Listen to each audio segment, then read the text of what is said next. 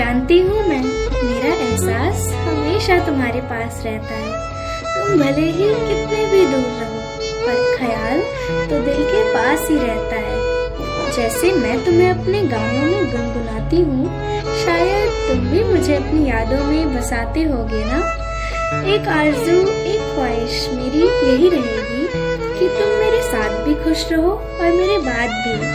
मैं दूर रहूं या पास, पर मेरा एहसास हमेशा तुम्हारे साथ रहे। और हाँ, एक आखिरी बात, मेरी याद जब भी आए तो आंखों का पानी नहीं, चेहरे की मुस्कान बनकर आए।